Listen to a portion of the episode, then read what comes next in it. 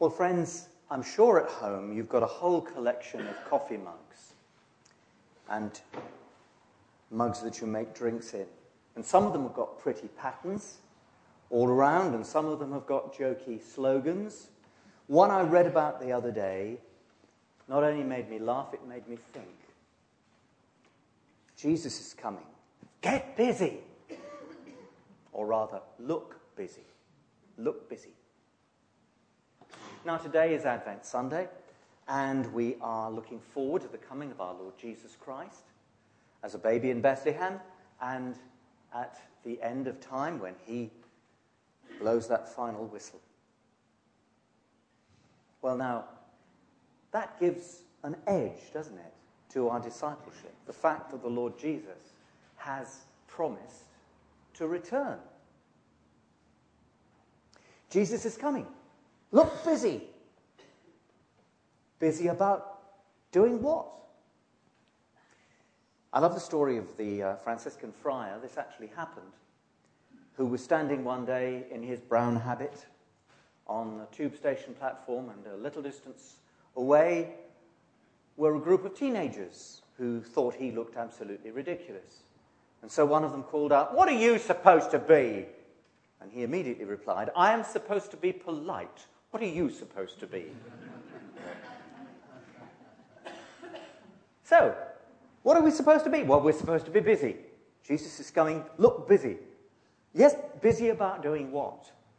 Because you see, one of the dangers of a local church is that we will be so busy keeping things going, doing things, stuff, as they say these days, that we forget the real reason why we do this stuff. Why do we make such an effort in our outreach on Tuesday evening at village night? Why do we invite so many people to our Christmas services?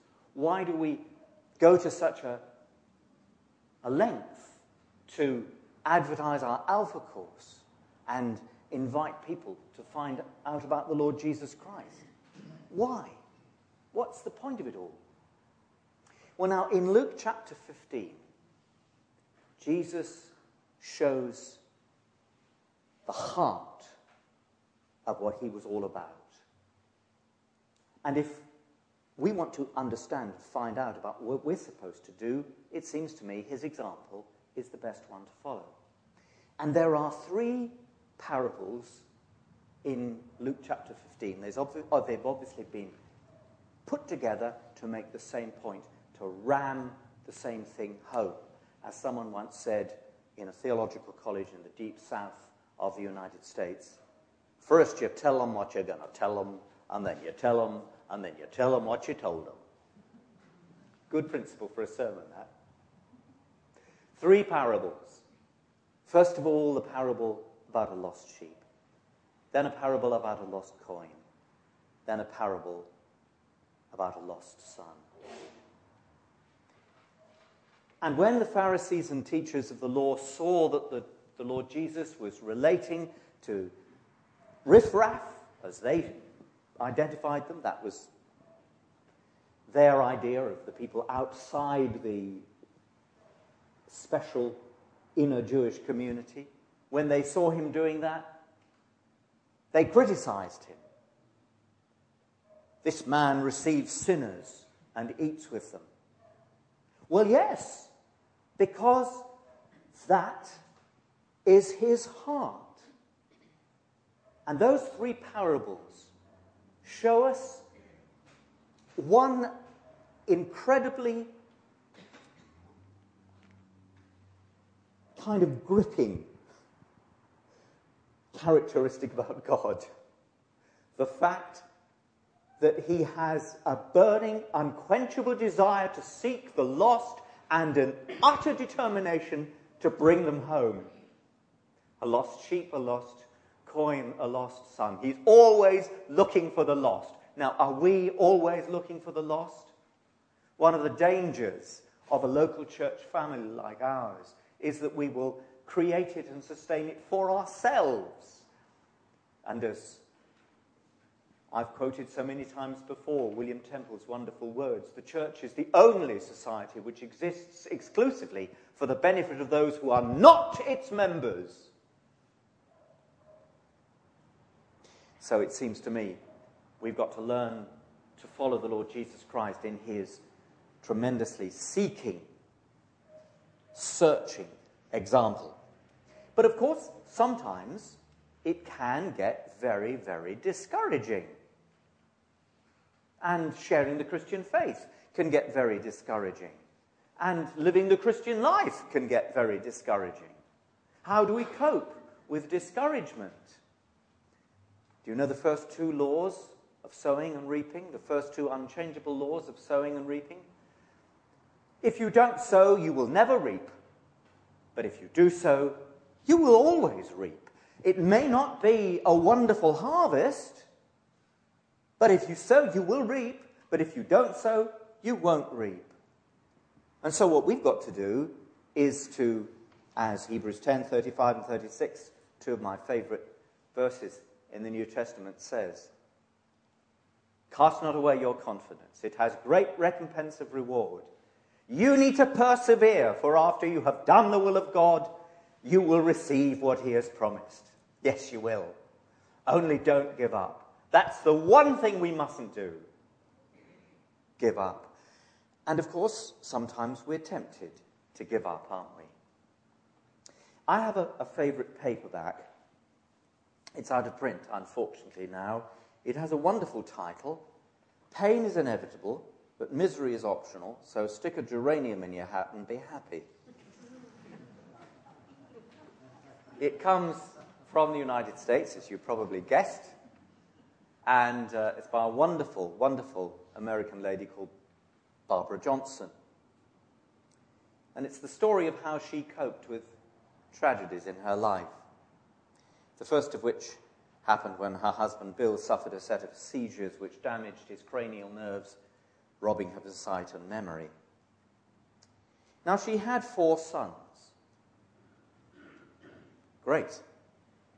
Wonderful experience to bring up four sons, yes. But Stephen, the eldest, was called up to fight in Vietnam, and he was killed in action. Tim, the next youngest, went on a trip to Alaska with a friend, but on their way, their car was hit by a truck, and they were both killed. And then Larry, her third youngest, graduated from college. And one day she was cleaning his room and she found a box under his bed. And her curiosity overcame her. And she found it was full of homosexual pornography. She didn't know how to deal with this. And when she confronted Larry, there was an almighty row. This is what she writes. I found Larry in the living room and we stood there toe to toe. It quickly escalated into a full scale confrontation. I was sobbing bitterly and quoting Bible verses. He began to cry too. I became hysterical and could hardly make sense. Larry was exploding with anger. I couldn't bear his accusations and his obscenities, and in a moment of anger, my hand shot forward and I slapped his face hard. He grabbed me by my shoulders, pushed me with full force against the grandfather clock. It was unbelievable. Well, things went from bad to worse, and eventually Larry left home, moved in with his boyfriend, changed his name, and disowned his family.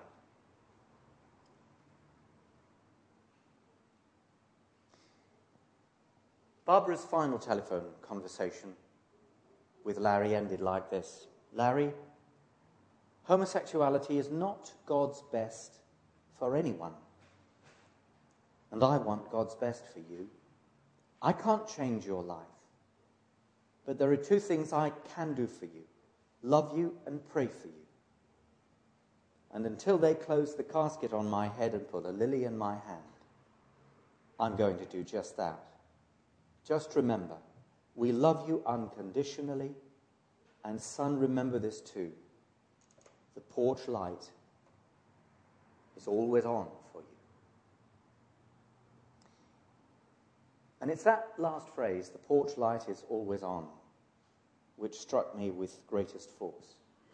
Well, in the fullness of time, friends, her prayers were answered, and Larry came home. and he recommitted his life to Christ.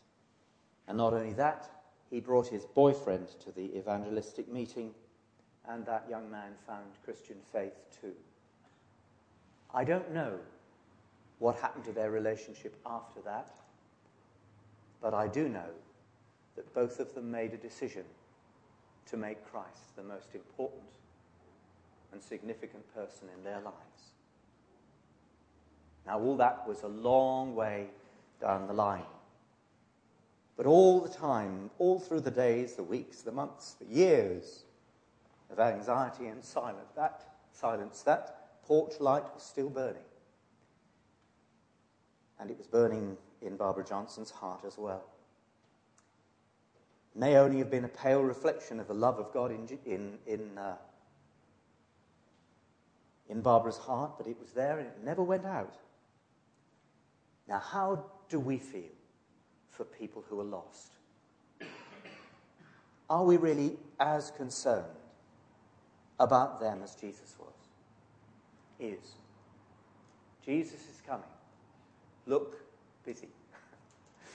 We've got some wonderful opportunities to be busy over the next few weeks and months. We've got village night. And if you're around, just come along and make sure people are welcome. Show them where the loos are. Invite them to sit down. I don't know whether there will be any mince pies flying around on, on uh, Tuesday evening. Uh, will there be? Do you know? There will be. Wow! If people know that they're welcome here, it will make such a difference. And then, of course, we've got the Christmas services, the crib service, perhaps crucially, and then we've got the Alpha course. In former President Jimmy Carter's book, Living Faith, he tells the story of something that happened to Tony Campolo, who's an American evangelist. And this sums up what I've been trying to say this morning. Tony Campolo was visiting an all night diner in Hawaii after suffering from jet lag and unable to speak, uh, sleep. And from his booth, he heard a conversation among several woman, women who were obviously prostitutes. And one of them said that the next day would be her 39th birthday and then she sadly confessed that never in her life had she ever had a birthday party. And so Tony secretly arranged with, the with the manager of the, the diner to, to throw a surprise party for this lady.